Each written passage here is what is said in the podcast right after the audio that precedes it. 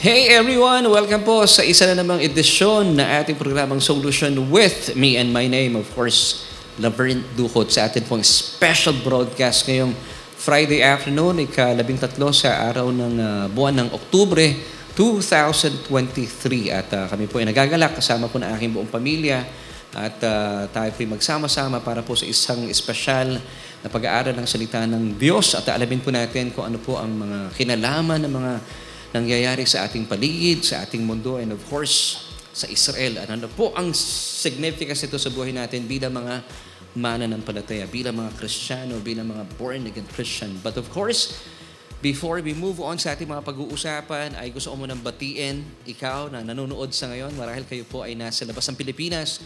Kaya akin pong pagbati ay good morning, good afternoon, and of course, good evening. At para naman po sa ating mga kababayan dito sa buong Pilipinas ay uh, binabati natin ang lahat na ating mga kaibigan mula sa Luzon, Visayas, and Mindanao. Isa mapagpalang uh, late afternoon po sa inyo. Oras natin ay ganap ng uh, 42 minuto makalipas ang ikalama ng uh, hapon ngayong uh, uh, biyernes uh, October 13, 2023. And kung kayo po ay first time sa atin pong uh, programa, yes, this is Solution with Laverne Duhot kung saan ay atin pong bibigyan ng pansin at bibigyan ng tugon ng ating bawat tanong. At uh, marahil nagtataka po kayo, bakit may solution ng Friday afternoon? Dahil ito nga po isang special broadcast at pag-uusapan po natin ang mga bagay-bagay na may kinalaman sa Israel at uh, sa mga propesiya na nakasulat sa Biblia at ano po ang significance ito sa buhay natin bilang mga mananampalataya. And before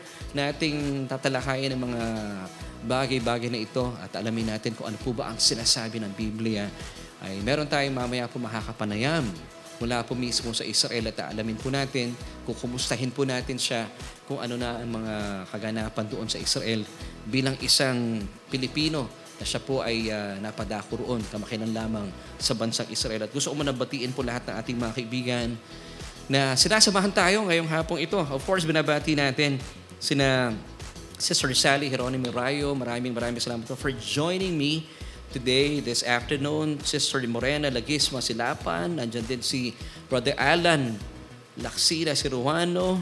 Nandiyan din si Ate Amel Flores, uh, Sis Amiel. Get well soon. Alam ko medyo napagod ka lang. So, thank you for joining us tonight. Sister Fe Solina Mapala.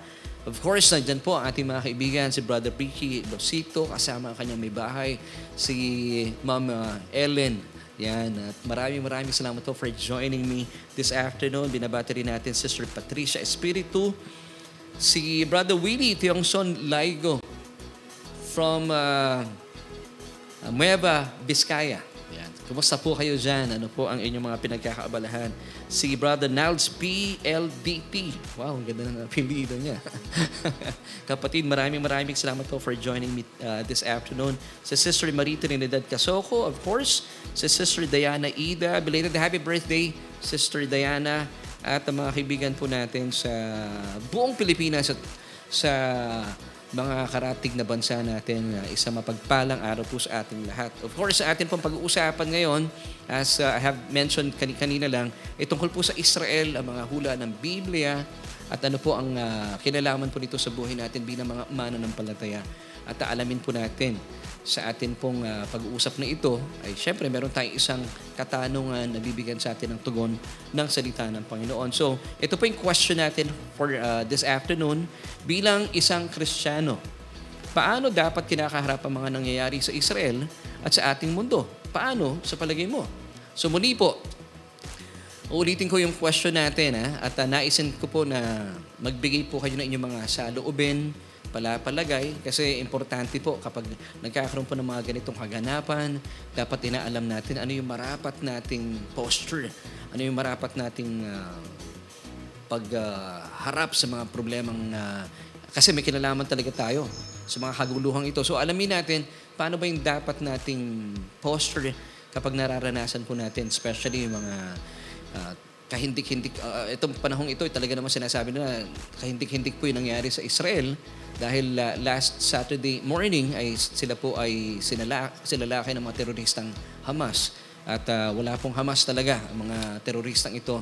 At uh, bah- namahay po sila iba't ibang mga tahanan ang pinuntahan nila at pinaslang ang kanilang mga dinaratnan. So ito po talaga ay may tuturing nating uh, uh, very satanic in nature yung kanilang mga ginawa, itong mga teroristang Hamas na ito. At kikilalanin po natin sila maya-maya lamang po at alamin natin kung sino-sino ba itong mga grupong ito at ano ba talaga ang pake nila.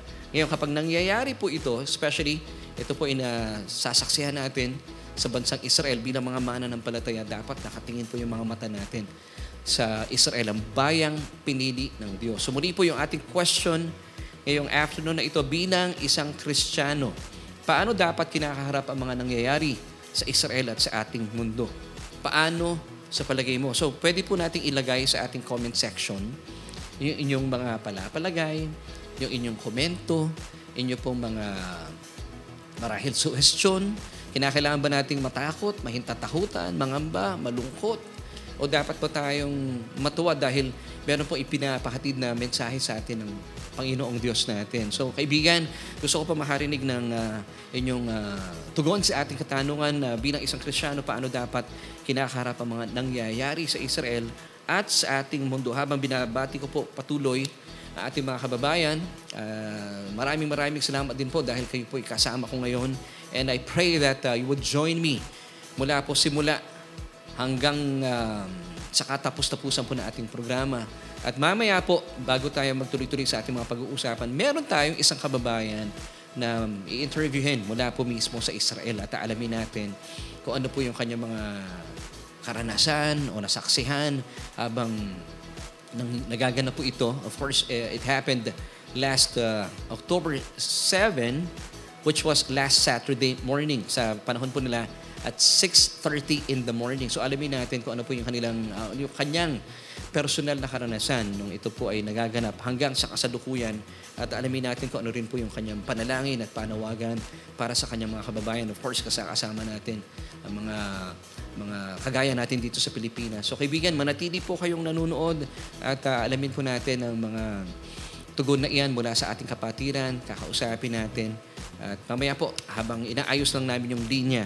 And uh, of course, kung kayo po ay naniniwala at napapagpala sa ating programa, sa ating ministeryo, ay gusto ko po kayong lambingin, kung okay lang, na pwede po bang paki-share yung ating programa sa inyong mga kaibigan, kapamilya, sa inyong mga kakilala ng sa gayon ay hindi lamang po tayo napapagpala, bagkus sila rin po ay nakakaalam ng mga mabubuting mensahe ng Ebanghelyo at ang mga talakihin po natin na binibigyan ng panahon dito sa ating programa. Of course, sa mga katutunin lang, this is Solution with Labyrinth Duhot. At uh, natutuwa po kami dahil kayo po ay kasama namin every Tuesday at 7.30 ng gabi ha, ah, sa Facebook uh, Live. But uh, ito pong ating broadcast for today, it's a different one dahil special nga po ito. Actually, in celebration of uh, Solution uh, with Labyrinth Duhot tayo po inasa ika limang taon na, kung di ako nagkakamali. So, October po tayo nagsimula at uh,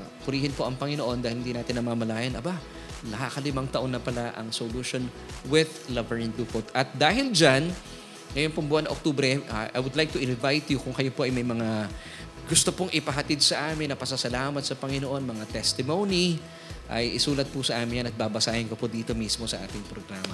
And uh, salamat in advance sa mga magpapadala na ng kanilang mga testimony, kanilang mga patutuo kung paano po naging pagpapala sa inyo, kung paano po naging kagamit-gamit ang ating programa sa inyong mga buhay at uh, sa inyo pong paglago bilang isang nananagumpay na mananampalataya. At maya-maya po, habang inaayos lang po natin ang ating linya, meron tayong kakapanayamin. Isang kapatiran mula po mismo sa Israel. Alamin natin ang kanyang kalagayan sa ngayon, ang kanyang karanasan nung naganap po ang pagsalakay ng mga teroristang Hamas last Saturday morning, alas 6.30 ng umaga po naganap ang lahat ng ito at hanggang ngayon po ay nararanasan pa rin po ang kaguluhan sa bansang Israel. At alamin po natin, ano ba talaga ang kinalaman po dito sa buhay natin bilang uh, mga mana ng palataya. At alamin po natin kung ano ba yung tama nating pagtingin at uh, pagturing sa mga ganitong pangyayari. Of course, hindi po ito kagandahan, pero bilang isang mananampalataya, paano natin kakatagpuin ang mga pangyayaring to sa liwanag ng salita ng Diyos. So kaibigan, alam ko excited na po kayo. Kaya sa atin pong pagpapatuloy ay uh, manatili po kayo nakatutok. Of course, dito lamang po yan sa ating programa.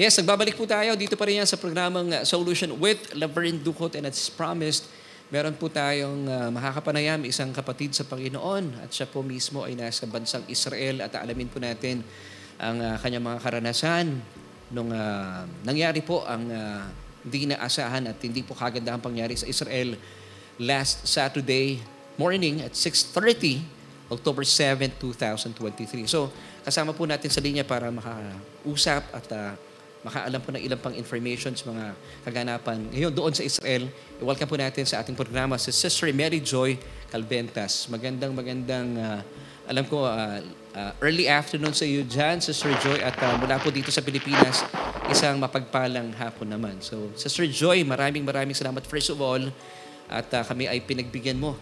Uh, kayo po ay aming ma-interview sa araw pong ito. Sige po, pwede mo na po kayong bumati. Sister Joy.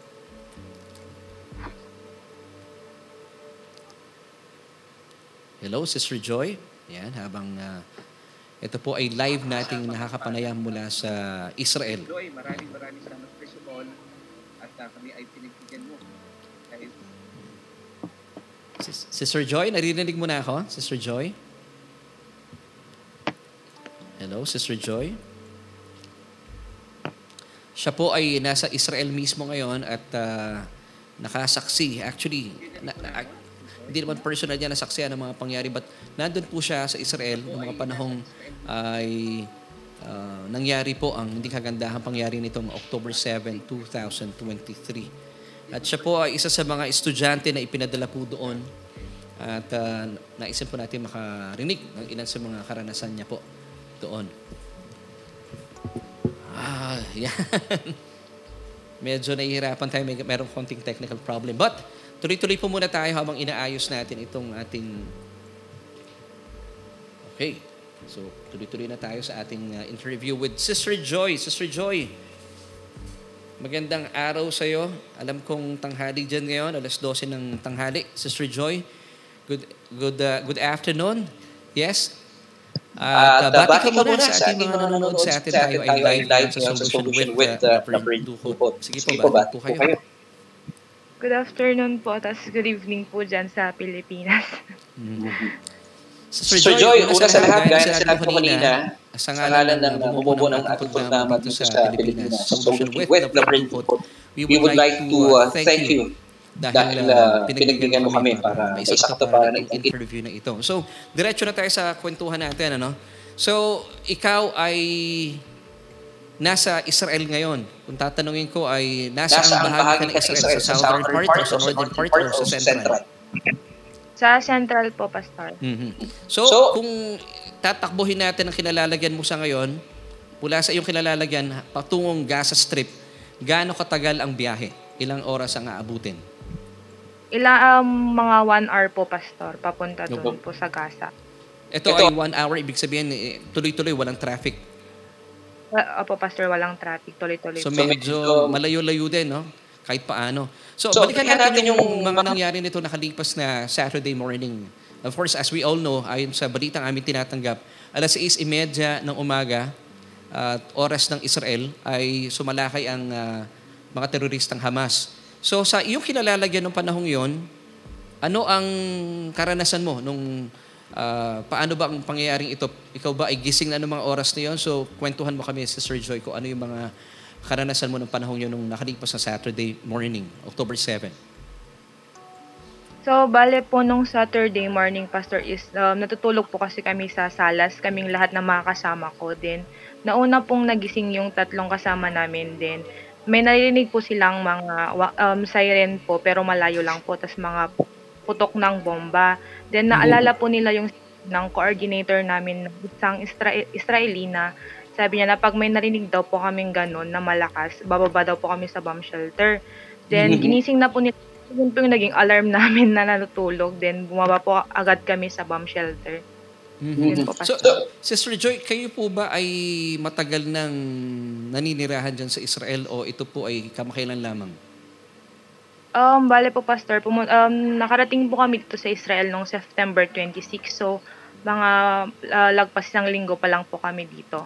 Ah, Ah, so, so bago pa lang po kayo sa Israel. So ito pong pangyayari ito ay first time po sa inyo? So, So, nung nung- narinig niyo na po yung sirena, ano ang nara- naramdaman po ninyo? Nakaramdam Nakaramdam- ba kayo ng takot, ng kaba? Um, at first, Pastor, is um, yung kaba kasi yung mga kasama namin na um, narinig nila yung um, siren, lumabas po sila agad, parang tumakbo. Pero yung iba po kasi is parang um, relax, ganun lang po. Kasi po nasa fourth Pastor, tas sa ground floor po yung ano yung bomb shelter namin. Ah, so, So, yung, yung- bomb shelter sa baba lang po ng building po ninyo yun? Yes po, Pastor. Oo. So, a- anong ano ang karanasan niyo pag bumabagsak ang mga bomba? Kahit medyo actually hindi naman kalayuan pala yung lugar ninyo, no? So, ito bang mga pagsabog na ito sa iyong karanasan ay naranasan mo na sa Pilipinas o first time mo lang naranasan yung ganong kalalakas na bomba sa kanya, sa mga pagsabog nito? Bale po, first time lang po, Pastor. Tas yung, ano po, yung pagsabog po kasi dito, Pastor, is yung mga vibration ng mga dingding, ganun po, Pastor, yung mga bintana. Kaya medyo na, um, nabibigla lang po kami paminsan-minsan. mm So, ngayon, ah, ilang araw na rin nakakalipas, bukas ay mag-iisang linggo na. Kumusta naman ang kalagayan nyo ngayon sa Sir Joy kasama ng iyong mga kapwa, mga estudyante dyan sa Israel? Bale po, um, nung Saturday night lang po, Pastor, yung um, talagang malakas dito, Pastor. Pero the following days na po, Pastor, is okay na po dito. Nakakarinig naman po kami ng mga malalayong mga um, pagsabog, pero konti-konti na lang po, Pastor. Pero ba kayo mga kaibigan, mga kakilala na kagaya mo mga estudyante na na apektuhan sa southern part ng Israel? Na, kumusta na po sila ngayon? Meron po, Pastor, doon po sa ah, malapit sa Gaza, doon po sa um, Isderot, Pastor. Pero nakalikas na po, nakalikas na po sila, Pastor. So, Eh, kami, God. mga po kami sa kanila. Mhm. Sister Joy, bigyan kita ng ah, konting panahon. Ano yung gusto mong sabihin sa iyong mga kababayan sa oras na ito? Ano yung gusto mong ipahatid sa kanilang mensahe? And of course, sa iyong pamilya na rin. Um, um, yung prayers lang po, Pastor, sa amin, uh, sa mga kapwa ko po, um, estudyante dito, tas mga kababayan natin, um, kababayan na, natin na nandito po sa Israel, Pastor, pati yung mga tao dito sa Israel, Pastor, na sana po is matapos na tong um, gulo dito po sa Israel. Mhm. Tapos sa mga kababayan, um, may, ko, ay, kinokontak naman po kami ng embassy every other, um, every hour po, Pastor, kung kumusta na po yung mga kalagayan namin. So, um, safe po kami dito. Eh, praise God, no? So wala wala naman kayong balak na bumalik sa dito sa Pilipinas sa ngayon. Um, um, sa ngayon po, Pastor, um, wala pa po, Pastor, kasi safe naman po kami dito, Pastor. May balita ba kayo na ilan sa mga kababayan natin na umuwi na ng Pilipinas? Um, yung mga umuwi po sa Pilipinas, Pastor, is mga dati din pong estudyante na nakagraduate na po ng agro studies, Pastor. Yun po yung mga Ah. umuwi. So, So, kayo naman ay safe dyan sa ngayon. Yeah. So, So, maraming, maraming- maraming salamat, Sister Joy, at ah, dalangin namin sa, sa mga kamag-anakan mo rin nanonood sa ngayon ay ah, ikaw ay panatilihing ligtas ng Panginoon. At alam ko, ang pangako ng Panginoon sa ating mga anak niya, hindi niya tayo pababayaan ni iiwan man. So muli, Sister Joy, maraming maraming salamat for joining us this afternoon at alam kong nagbigay ito sa amin ng kagalakan dahil alam namin na meron kaming kababayan sa Israel na ligtas at ah, ah, dalangin po namin ay matapos na itong kaguluhang ito ma, at maangkin po natin ang kapayapaan. Of course, alam kong payapa ka na sa iyong kalooban pero para hindi na po lumawak pa ang ah, sigalot at ah, karahasan, ito ang panalangin namin para sa inyo at sa buong bansang Israel. Thank you once again, Sister Joy. Ingat ka. Stay safe and blessed. Bye. Yan, nakapanayan po natin, uh, direct from Israel, si Sister Mary Joy Calventas na nagbigay po sa atin ng ilang mga personal experience niya nung naganap po itong pagsalakay ng mga teroristang Hamas last Saturday. At uh, this time, gusto ko pong ipagpatuloy natin ating uh, pag-aaral. As promised, ito po ang ating uh, special broadcast ng uh, Solution with Laverne Ducot. Ang atin pong uh, pag-uusapan ay iikot sa ating katanungan na bilang isang Krisyano, ano dapat o paano mo dapat kinakaharap ang mga nangyayari sa Israel at sa ating mundo? Paano sa palagay mo? So kaibigan, gusto po naming maharinig ng inyong mga palapalagay, ng inyong mga kuro-kuro ng inyong mga marahil suwestyon na na gusto po naming malaman kung ano yung dapat nating posture para tayo po ay kung haharap tayo, nahaharap tayo sa mga ganitong bagay sa ating buhay, ay hindi po tayo may isahan ng kalaban. So kaibigan sa ating pagpapatuloy, ay sasagutin po natin yan sa ating episode tonight entitled Israel and the End Times. So, kaibigan, hindi po lingid sa atin at talaga naman pong hindi po natin maipagkakaila na nagkakatotoo na po ang mga sinasabi ng Biblia na sa mga huling araw ay mararanasan po ng mundo. Kasama po dito ang, uh, even po tayong mga mana ng palataya, ang samot-saring gulo. At ito nga po ay nakasulat na sa Matthew chapter 24, verses 4 until 8. Basahin po natin ang mga talatang ito na nagbibigay po sa atin ng paalaala mula po mismo sa labi ng ating Panginoong Heso Kristo. And Jesus answered and said to them, Take heed that no one deceives you, for many will come in my name, saying, I am the Christ, and will deceive many. And verse 6, And you will hear of wars and rumors of wars.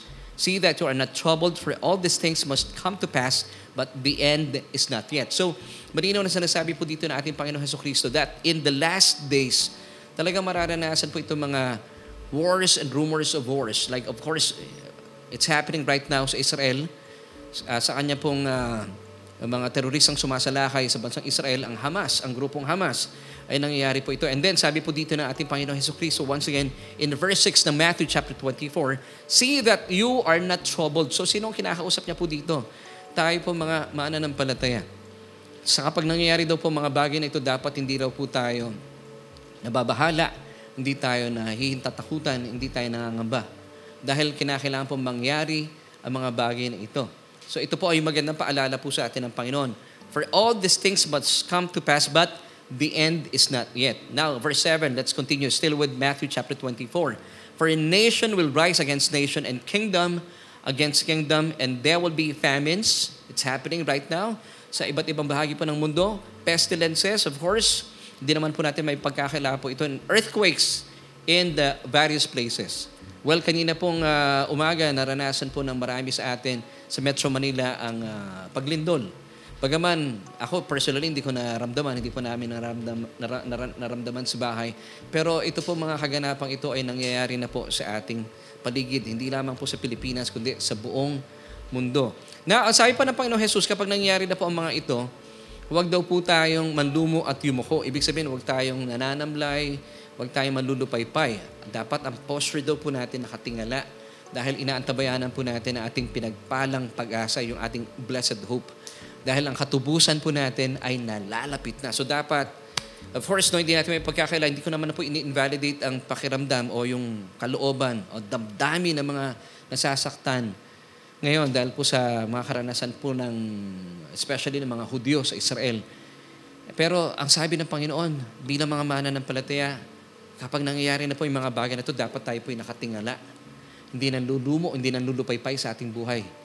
Kundi tayo po yung nag-aabang sa ating pinagpalang pag-asa dahil nalalapit na po, napapalapit na po tayo sa ating katubusang pisikal sa pamagitan po ng rapture of the church. Luke chapter 21 verse 28 tells us, Now when these things begin to happen, ano po yung these things? Ito pong mga uh, wars and rumors of wars, pestilences, earthquakes, uh, ano pa ba yung mga bagay na hindi mabubuti, itong famines. Now, sabi dito ni Jesus, Look up and lift up your heads because this is the reason. Your redemption draws near. Yung redemption po dito, of course, bilang palataya, redeem na po tayo. But Jesus is uh, telling us about physical redemption.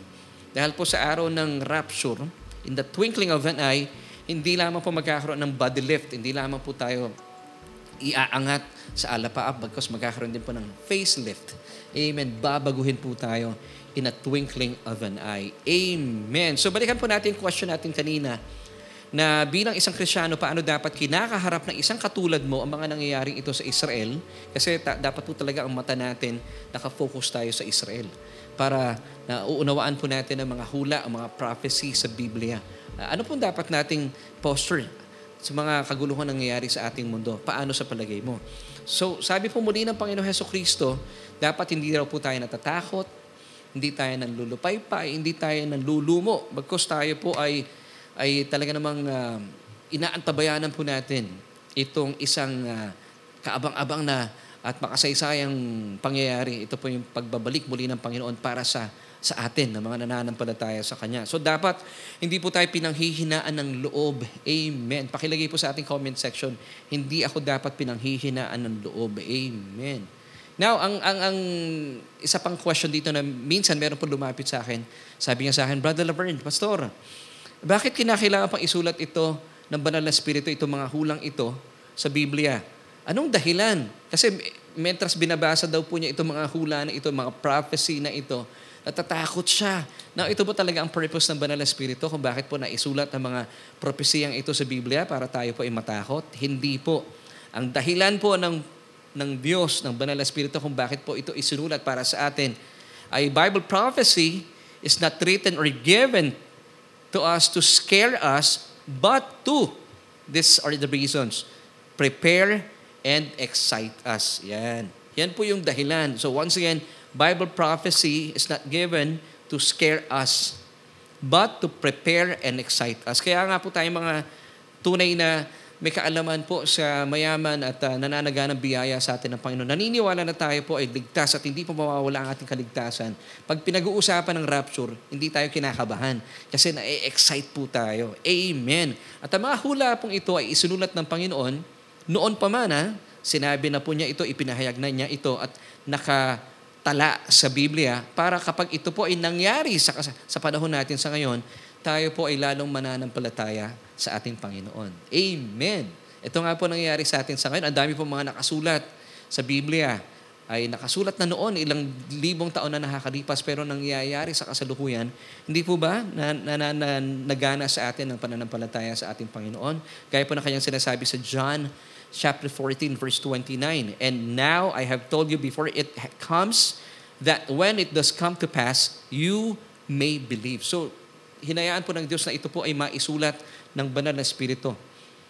Para kapag ito po ay naganap, kahit matagal ng panahon na isulat, at ito po ay unti-unti pong na ipapahayag sa ating kapanahunan, tayo po ay managana ang pananampalataya sa ating Panginoong Heso Kristo. So bilang mga mananampalataya, kapag nakakabalita po tayo at nakakasaksi po tayo ng mga hindi kagandahang pangyayari sa ating mundo, gaya po sa panahon ngayon, itong uh, karimari-marim na pangyari sa Israel, ano po yung dapat nating posture? Hindi daw po tayo dapat na nakayuko, nanlulumo, nanlulupaypay sa ating buhay bagkos tayo po inakatingala dahil inaantabayanan po natin itong ating pinagpalang pag-asa. Sabi nga po nung awitin natin kanina, bakit tayo excited about the rapture? Dahil alam natin, sabi ng awitin kanina, Lord, babalikan mo ako. Amen. Naniniwala po ba kayo na babalikan kayo ng Panginoon sa panahon ng rapture? Amen. Pakilagay nga po sa ating comment section, Naniniwala ako na babalikan ako ng Panginoon. May kopya na po ba kayo ng song na yan? Maganda pong paalala sa atin yan na talagang babalikan tayo ng Panginoon. Kaya naman ang sinisigaw na ating mga puso, Maranatha, Come, Lord Jesus. Amen. So ano po ang marapat nating ginagawa? Kapag uh, may mga pagkakataon, hindi natin maiwasan, minsan nalulungkot tayo, tayo po'y nangangamba, natatakot tayo sa mga nangyayari sa paligid natin. Now, meron pong panukala sa atin ng Biblia. It's found in 1 Thessalonians chapter 4 verse 18. Sabi po sa New King James Version, Therefore, comfort one another with these words. Ano yung these words? Ang konteksto po noon ay uh, about the rapture of the church. Basahin ko lamang po sa inyo sa Magandang Balita Biblia sa 1 Thessalonians chapter 4 verse 18. Kaya nga palakin, palakasin ninyo ang loob ng bawat isa sa pamagitan ng mga aral na ito. In context, yung tinutukoy po dito ni Apostol Pablo na ng mga aral na ito It speaks about the rapture of the church. So tayo po, kapag kayo po'y nalulupaypay, nakakabalita tayo ng hindi kagandahang mga pangyayari sa ating ah, mundo, especially sa Israel, para hindi po kayo matakot, hindi kayo mangamba, pag-usapan natin ng rapture. Amen. Because kapag dumating na po yung araw ng rapture, we shall always be with the Lord. Yun po ang pinakapanalong ah, magiging karanasan natin. Hindi na po tayo mawawalay pa sa Panginoon. Pangwalang hanggan kasama natin ng Panginoon. And that will happen anytime soon. Because ang rapture po, it's an imminent event. Ano ibig sabihin ng imminent event?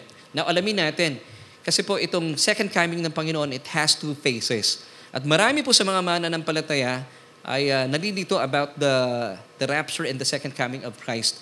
Ibibigay ko po sa inyo ito, especially sa mga first time po natin mga kaibigan na kasama natin sa ngayon dahil alam ko po maraming mananampalataya ay litong-lito at hindi po nila ma-differentiate ang rapture of the church sa second coming of Christ. So, it, ilan po ito? Pitong mga mga kaibahan ng rapture of the church sa second coming of Christ ang ibibigay ko po sa inyo para makita po natin ang malaking kaibahan po nito uh, sa isa't isa. The first one, so the difference between the rapture of the church and the second coming of Christ, ang rapture po, it was a mystery but Nowadays, hindi na po ito misteryo. Ito po ay pinaalam na sa atin. Of course, binanggit na po ito. Binigyan na tayo ng uh, teaser na ating Panginoon in John chapter 14. At uh, ito po ay pinagyaman pa ni Apostol Pablo. And of course, ang second coming of Christ, it's prophesied. Marami na pong propesya na ito po ay uh, nakasulat na sa Old Testament and even po sa New Testament. Marami na po nakasulat talaga. Number two, ang rapture po, it requires no prophetic signs. Samantala, ang second coming naman po, it requires many of prophetic signs. Now, bakit hindi na kailangan ng any prophetic signs but hindi na nagre-require ang rapture? It's because, sabi po ng 1 Thessalonians chapter 1 verse 10, and to wait for His Son from heaven, whom He raised from the dead, even Jesus who delivers us from the wrath to come. If you uh, uh, if you see yung word na wait dito in Greek, it's uh, anamenein. It means continuously wait. So ibig sabihin, ang rapture, kahit po ng panahon pa nila Apostol Pablo, in-encourage niya yung kanyang mga sinulatan sa mga taga Thessalonica na uh, antabayanan ninyo ang pagdating ng Panginoon. So wala po talagang kinakailangan prophetic signs ang rapture. It's an imminent event, which means it can happen. Ito po habang nagsasalita ako, sana nga, uh, pagkatapos po ng programa, or maybe tomorrow, or next week, or next month, It can happen anytime soon. Samantala, ang, ang second coming of Christ naman talaga, ito po ay prophesied. At marami pong prophetic signs mababasa natin in the Old Testament and even sa Matthew, specifically in uh, chapter 24 at sa aklat po ni Luke. Ang dami pong mga prophecies na unti-unti na po, right before our very eyes, nagaganap na po ito paunti-unti. So, ibig sabihin, kung unti-unti na pong naisa sa katuparan ang mga prophetic signs ng second coming, ako po, I, I believe in pre-trib. So, mas nalalapit na po ang rapture of the church. Amen. Third, uh, difference po ng uh, rapture sa second coming of Christ. Christ is coming for the church. That's the rapture. So, Christ will be coming for us. Amen. Samantala, ang second coming naman po, Christ is coming with the church, with us. Tatapak na po ang paan ng Panginoong Heso Kristo sa Mount of Olives. Samantala, ang rapture naman po, tayo po ay, uh, of course, Jesus will descend from heaven, katatagpuin po tayo sa ere, sa alapaap. Amen. Ikaapat, the rapture will happen in the clouds while the second coming will happen on earth. Kasi nga po, tatapak na po yung mga paan na ating Panginoon mismo sa Mount of Olives. Number five, yung rapture, only Christians will see Jesus. While the second coming, everyone will see Jesus. Number six, the rapture, it's a joyous day of celebration for the church. While the second coming po, it's a day of mourning for the world. Uh, of course, yung, yung mga tao dito naiwan sa rapture. So talaga naman, it's a day of mourning. Uh, na mamimighati po sila. That's uh, number six. Number seven, believers will receive their awards in the Bema seat of Christ. Of course, pag na-rapture na po tayo, magkakaroon po ng uh, judgment. Ang judgment dito maganda. Bema seat of Christ kung saan ibibigay na po ng Panginoon sa atin yung ating mga rewards. Amen. At uh, magkakaroon pa ng marriage supper of the Lamb sa langit.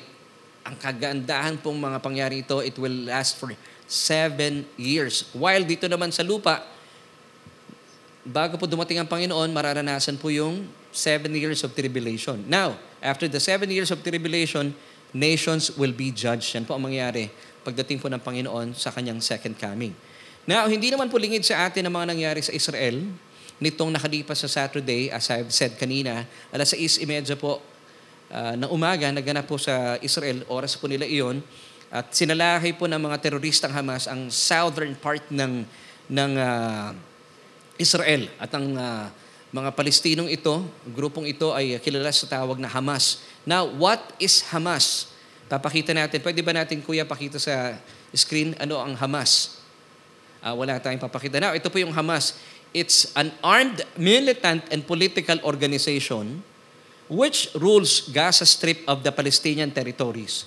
So ang uh, mga Palestino po sa sa Israel actually, dalawang grupo po ito. Yung first part po ay uh, nasasakupan po nila yung West Bank. Ito po ay pinamumunuan ng mga Palestino na kilala sa tawag na PLO, Palestinian Liberation Organization. Pero yung kabilang bahagi naman po, which is the Gaza Strip, ito po ay nasa pamamahala ng Hamas. Yung Hamas, also known as the Islamic Resistance Organization. Talaga namang yung kanila pong mga ginagawa at nabalitaan po natin, nakita natin ang uh, kanilang mga ginagawa very satanic. Ang mga mga sanggol ay sinusunog ng buhay at pinupugutan ng ulo ang kanilang mga hostages, even po yung mga bata according sa mga balitang atin nakukuha at nakikita rin po yung mga pictures nito. Now, you might ask, ano naman po ang kinalaman ng mga kaguluhang ito nangyayari sa pagitan ng Hamas at ng Israel at ng mga hula sa Biblia? Well, dito po ikot ang ating mga pag-uusapan. Nang sa ngayon, kapag tayo po inaharap sa mga ganitong problema, talagang mapapanghawakan po natin wala tayong dapat na ikatakot. Gaya po ng sinasabi kanina ng Luke chapter 21 verse 28, hindi po tayo dapat nanlulumo at nanlulupaypay sa buhay bilang mga mananampalataya. But yung atin pong posture ay nakatingala because we're looking forward, we are so expectant sa atin pong blessed hope, which is the rapture of the church. Amen. So, hindi natin maiaalis sa mga kaganapan po ito sa Israel. Naghahalo po yung lungkot natin at uh, pagkaawa sa ating mga, of course, kapwa nating tao. Pero, at the same time, nagkakaroon po ng kagalakan din dahil napapatunayan natin at talaga namang hindi po nagsisinungaling ang Biblia sa mga hula nito na isinulat na na libong taon na nakakalipas at ito po yung nagkakatotoo sa panahon natin. And I believe with all my heart with all my heart that uh, yung ating generation is the rapture generation. If you believe, please pakalagay po sa ating comment section that this generation is the rapture generation. Malapit na po talaga mangyari ang rapture. Although marami na rin po mga uh, they, they call themselves Christians ngayon na hindi na po naniniwala sa rapture but I strongly believe tinatayuan ko po that kung nangyari po at uh, yung mga propesiya ng uh, unang pagdating ng Panginoon ay nangyari, now, sasablay ba? Hindi pa sasakatuparan ng Panginoon? Hindi ba siya magiging tapat sa kanyang mga sinabi na siya po imbuling magbabalik? Sabi niya, ikaw ay aking babalikan. I will come again for you and uh, will receive you unto myself. Wow! Ito po ay pangako sa atin ng Panginoon in John 14, verses 1, 2, and 3. So kung nangyari po ang, ang mga hula sa, um, sa unang pagbabalik ng ating Panginoon, meron ba tayong dahilan na hindi paniwalaan ang mga hula sa ikalawang pagbabalik ng Panginoon para sa kanyang mga minamahal na anak? Amen? Amen. So sa pagpapatuloy, naniniwala po ako sa kasalukuyan, nasasaksihan na po natin ang mga hula na nakasulat sa Ezekiel chapter 38 kung bakit po natin uh, nararanasan po yung mga kaguluhang ito, well, basically, ang direktang tinatamaan po ng mga paghihirap na ito ay ang bansang Israel. Now, you would ask me, bakit po kayo nararanasan, Pastor, ng bansang Israel ang mga samot-saring kaguluhang ito? Alam niyo kung bakit? Dahil nung panahon po na narito ang Panginoon Heso Kristo, hindi po nila tinanggap ang napakayamang pagkalinga sa kanila ng Diyos nang ibinigay ng Diyos ang kanyang bugtong na anak at ang sabi po ng John 3.16 na sino man na mananampalataya sa Kanya, of course, as we all know, na ibinigay po ng Diyos, unang-una sa lahat, prioridad po niya ang bansang Israel. Ibinigay niya ang kanyang bugtong na anak bilang kanilang tagapagligtas. Pero ito po ay kanilang hindi tinanggap, ni-reject po nila. And, and, up, and until up to this time, hindi po nila kinikilala si Jesus bilang Messiah o tagapagligtas ng Israel. Pero praise God, Nadamay po tayo mga hentil at tayo po mga nanampalataya sa makasaysayang regalo sa atin ng Diyos, tayo po iligtas na. Pero ang Israel po, kung bakit hindi po sila makawala sa mga kaguluhang ito dahil nireject po nila at patuloy po nilang nire-reject ang kanilang Messiah na si Jesus. Kaya nga po meron pong sinabi dito ang Panginoong Jesus in Matthew chapter 23 na sayang, gustong-gusto niyang kalingain ng kanyang mga kababayan pero siya po ay hindi tinanggap. Basahin po natin ang mga sinabi ng Panginoong Jesus dito in Matthew chapter 23 verse, uh, verses 37 until 39. Jerusalem, Jerusalem, pinapatay mo ang mga propeta at binabato ang mga isinugo sa iyo. Ilang ulit kong sinikap na kupkupin ang iyong mga anak gaya ng pag-aaruga ng isang inahin sa kanyang mga sisiw. Ngunit ayaw ninyo. Kaya't ang inyong templo ay iiwang tiwangwang. Sinasabi ko sa inyo, hindi na ninyo ako makikita hanggang dumating ang oras na sabihin ninyo, pinagpala ang dumarating sa pangalan ng Panginoon. And that's why, ang muli pong pagbabalik ng Panginoon, ito po ay para sa bansang Israel. And this will take place after the Great Tribulation period, which of course, will take place uh, for seven years. Ito po yung pitong taon ng dakilang kapighatian. Samantala, balikan po natin ang mga hula na isunulat na ni Ezekiel tungkol po sa tinatawag ni Ezekiel War sa Ezekiel chapter 38. Now, tingnan niyo po kung gaano po ka, kahusay po ng pagkakasulat na ito. It was written 2,500 years ago sa panahon po ni uh, Prophet Ezekiel. Pero, ang maganda po dito, yung pong mga naisulat noon ay unti-unti na po idinadala po tayo ng ating panahon patungo sa katuparan ng mga naisulat na ito sa Ezekiel chapter 38. Kaya naniniwala ako talaga that our generation is the rapture generation. Amen and amen. Now, ayon po sa propesiya na nakasulat po sa Ezekiel 38, darating daw po ang panahon na kung saan ay magsasanib puwersa ang limang bansa. Take note, five nations Magsasanib puwersa po sila against Israel na pangungunahan po ng isang superpower na bansa. Now, sino itong superpower na ito? Magugulat po kayo. At alamin natin, ito po ay nangyayari na sa kasalukuyan. Now, if you're asking, Pastor, nangyayari na ba ang Ezekiel uh, 38 war? Hindi pa po. Dahil uh, isang grupo lamang po, Hamas lang ang, ang, ang sumasalakay laban sa Israel. Pag nangyari na po yung uh, Ezekiel war, ito po ay mga bansa Uh, limang bansa, magsasanib puwersa po sila laban sa Israel. So alamin natin, sino-sino po itong mga bansang ito. At ito po ay nakasulat sa Ezekiel chapter 38. Basahin po natin, magsimula tayo sa verses 1 and 2. Now the word of the Lord came to me, saying, Son of man, set your face against Gog of the land of Magog, the prince of Rosh, Meshech, and Tubal, and prophesy against him. Now, if you have uh, uh, have noticed itong word na Gog, ito pong Gog, G-O-G, it's a person. Tao po ito na mamamahala sa ilang region ng uh, Magog. Now, bakit tao, Pastor? Ang linaw naman po kasi na sinasabi dito sa verse 2, itong Gog ay parang isang title, parang zar o isang prinsipe. So siya po ay mamamahala. Malinaw po sinasabi sa Ezekiel 38 verse 2. Basahin po natin sa ikalawang bahagi. The Prince of Rosh. So tao siya. Meshech, and Tubal and prophesy against him. So malinaw na ito pong Gog ay isang titulo na isang taong makapangyarihan. Well, I believe hindi po ito yung Antichrist. Hindi pa po ito yung Antichrist. Amen. So malinaw po ito para naunawaan natin. So si Gog po ay mamamahala sa ilang region ng Magog known as Russia sa ating kapanahunan. So yung word po dito na Rosh ay Russia. Ito yung sinasabi ko kanina, makapangyarihan, superpower na bansa. So let's go back to Ezekiel chapter 38 verse 2. Son of man, set your face against Gog of the land of Magog, the prince of Rosh, that's Russia. Meshech and Tubal and prophesy against him. Now, uh, as we move on, joining Russia in the in this confederation are four other nations. So alamin natin, sino-sino itong apat na mga bansa pa na magsasalib puwersa against Israel. Na makikita natin na lumilinaw na sa panahon natin na tila, uh, ano nga, ano, ang galing na 2,500 years nang isinulat, pero sa panahon natin, unti-unti na pong lumilinaw. Parang meron na tayong sneak preview na magaganap in the future. So alamin natin. Alam niyo po yung, yung uh, una po sa listahan na makaka uh, alay nitong uh, superpower na ito ng Russia. Alamin natin in verse 5 na ito po talaga sa panahon natin, actually, long, long time ago, nagsanib puwersa na po at matindi po ang alay nitong Russia na at, at itong bansang susunod na pag-uusapan natin. So dito na tayo sa Ezekiel chapter 38, verse 5 naman this time.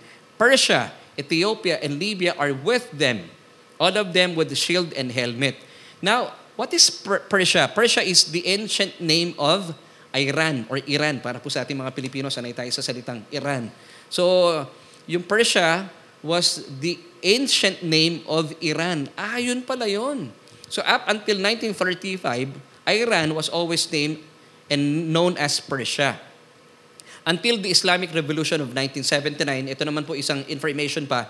Alam niyo po ba, uh, until 1979, eh kaalyado po, matibay na kaalyado po ang Iran ng Amerika at ng uh, ng Israel. Pero of course, nagbago at ang Iran po ay kumampi na, uh, sumanib puwersa na sa mga kanyang kapwa Arab nations. Yun ang nakakalungkot.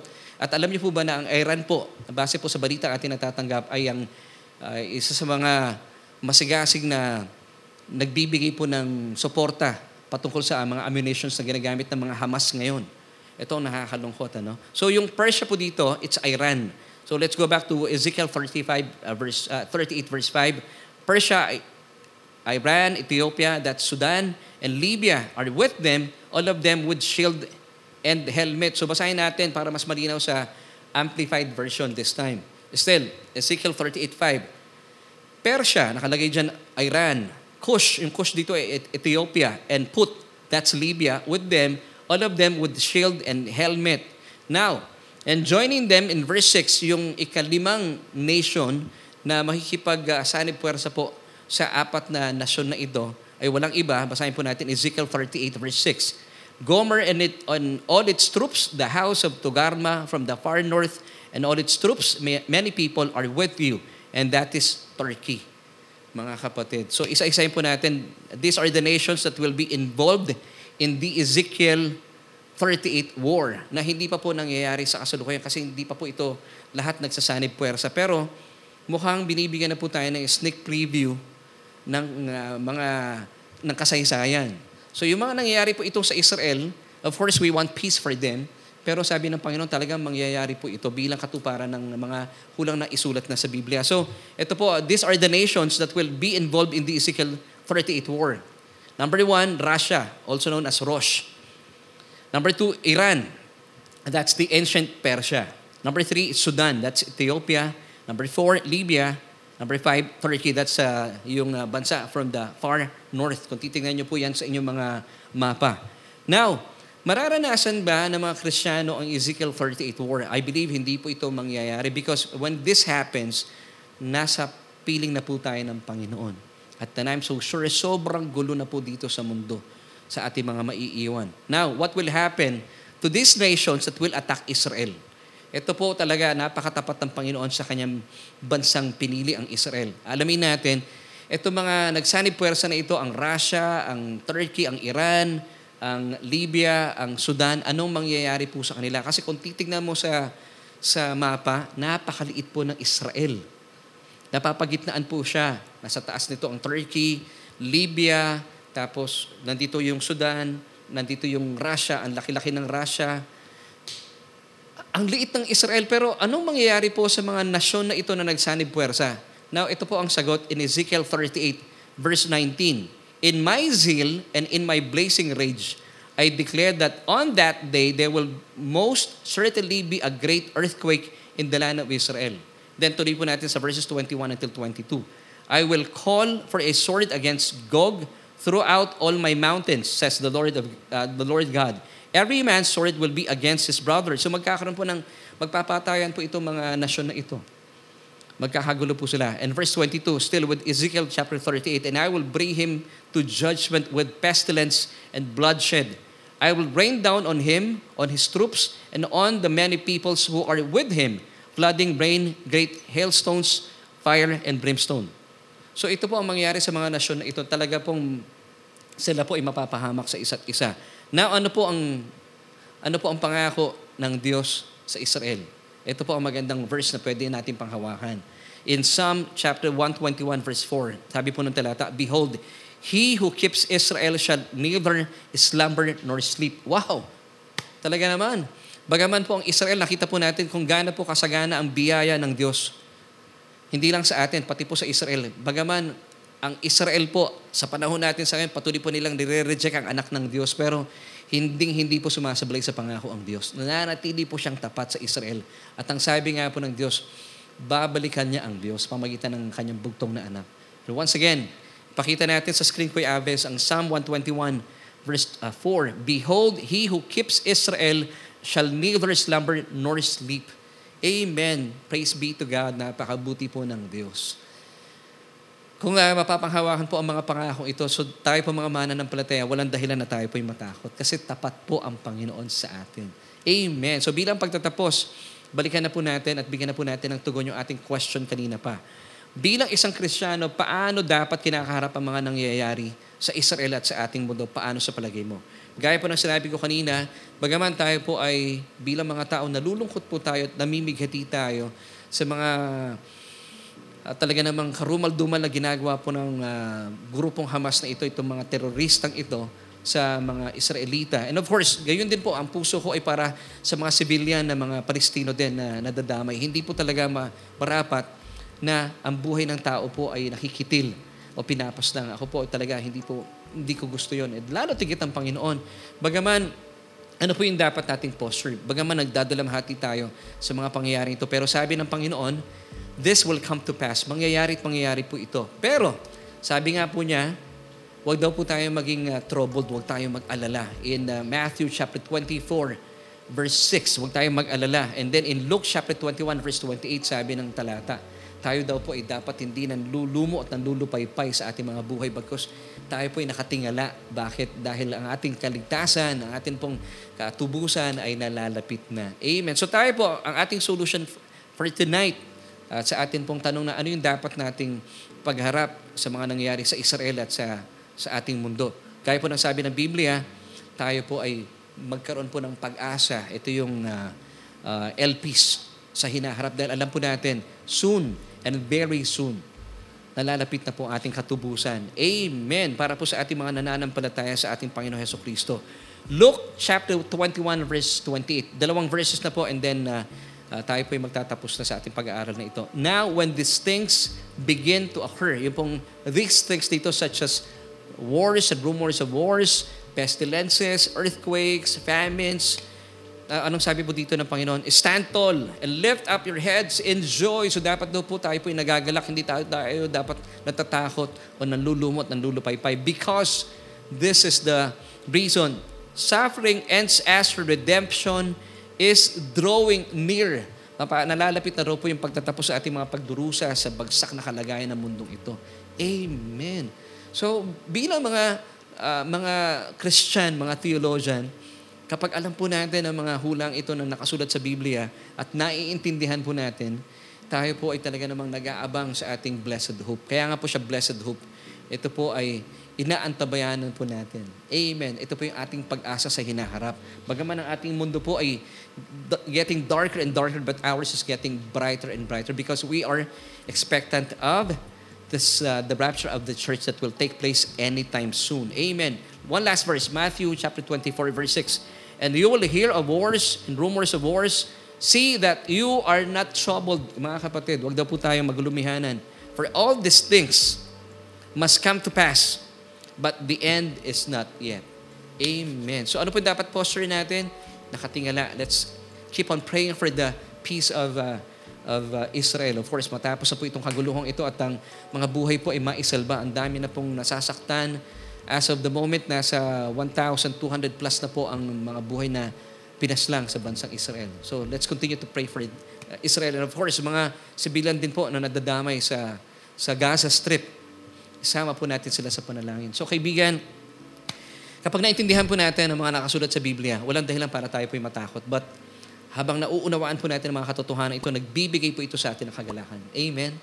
Dahil inaantabayanan po natin itong nalalapit na muling pagbabalik ng Panginoon para sa kanya mga nananampalataya sa kanya. Sino po iyon? Tayo po iyon. Amen. If you believe this, please type Amen and Amen. At sa pagkakataon pong ito, mga kapatid, I pray na kayo po inapagpala sa ating mga pinag-usapan.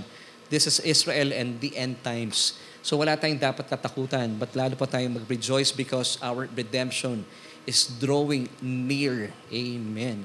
Now kapatid, kung kayo po'y wala pang relasyon sa Panginoong Heso Kristo, hindi po ninyo mararanasan ang kapayapaan talaga sa inyong mga kaluluwa.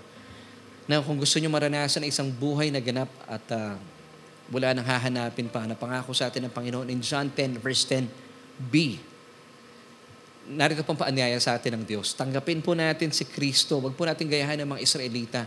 Kung bakit eh, nararanasan po nila ang ah, mga kaguluhan sa kanilang mga sa kanilang bansa, sa kanilang buhay because once upon a time, nireject po nila ang Panginoon Heso Kristo at ang consequences ng rejection ay nakikita po natin sa bansang Israel.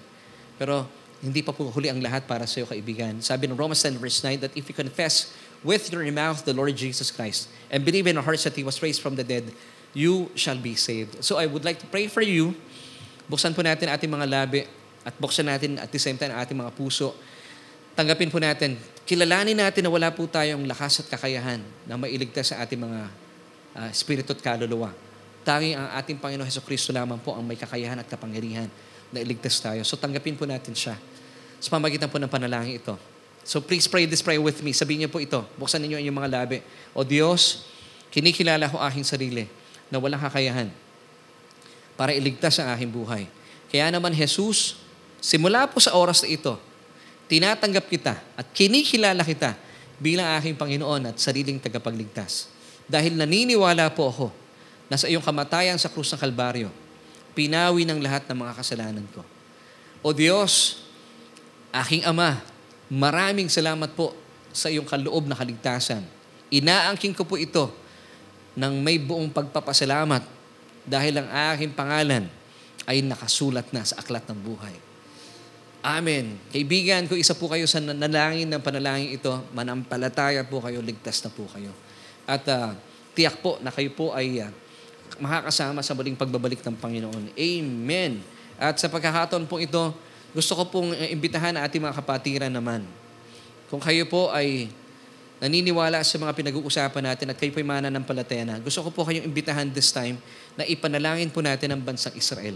At ang mga nangyayari po ito sa ating paligid, at dalangin, ipanalangin din po natin na mas marami pang tao, uh, gamitin po itong mga pangyayaring ito na, na lumapit sila sa Panginoon. Nang sa gayon, kapag sila po ay lumapit sa Panginoon at narinig po nila itong mga pinag-uusapan natin, sila po yung magkakaroon ng pananampalataya. At kapag sila po yung nanampalataya sa Panginoon, sila po itatawag sa Panginoon. At kapag sila po tumawag sa Panginoon, hindi po sila bibiguin ng Panginoon. Sila po ay papakinggan at ililigtas. Ganyan din po ang panalangin natin sa bansang Israel. Samahan niyo po ako. Aming Diyos at ang mga makapangyarihan sa lahat, maraming maraming salamat po sa napakagandang oportunidad na ito. Isang pribilehyo na tawagin po kami na yung mga anak na dumulog at ipanalangin po ang bawat mga kababayan po namin, bawat isa sa buong mundo na, Panginoon, bagaman naniniwala po kami, wala po kayo sa likod ng mga kaguluhan na nararanasan ng Israel. Ang pagsalakay po ng teroristang grupo ng Hamas. Pero Panginoon, naniniwala din po kami na gagamitin mo ang pagkakataong ito ng sa gayon mas marami pang tao. Kasama po ang mga Israelita na lumapit sa inyo at kumilala at manampalataya. Nang sa gayon, Panginoon, sila din po ay maligtas. Panginoon, dalayan din po namin sa oras pong ito ang kaguluhan po sa bansang Israel ay mapawi na. At maranasan po nila kapayapaan ng sa gayon, wala na po mga buhay pa mapinsala. At maraming salamat Panginoon dahil naniniwala kami bilang mga anak mo, pinapakinggan niyo po ang mga panalangin namin. At o Diyos, kami nga po, bagaman nalulumo kami, dahil bilang mga tao nararanasan po namin ito, dahil sa mga nakikita namin mga balita na talaga namang na mga karumalduman na pagkilos uh, ng mga terorista laban sa aming mga kapwa-tao. Ito po ay nagbibigay ng kalungkutan sa amin. Pero o Diyos, kalingain niyo po kami na ang mga nangyayari po ito sa kasalukuyan ay pawang mga pag, uh, sinasakatuparan po ang mga nakasulat ng mga propesiya sa Biblia. Maraming salamat, O Diyos, dahil tinuturuan mo kami na dapat, Panginoon, kami po ay hindi nakayuko at nanlulumo bagkos nakatingala dahil inaantabayanan po namin ng iyong pinagpalang pag-asa. Salamat, Panginoon, dumating na po kayo. Maranatha, O Diyos. Maraming salamat po. Ito po aming panalangin na may pag-asa sa pangalan ni Jesus. Lahat po tayo magsabi ng Amen and Amen.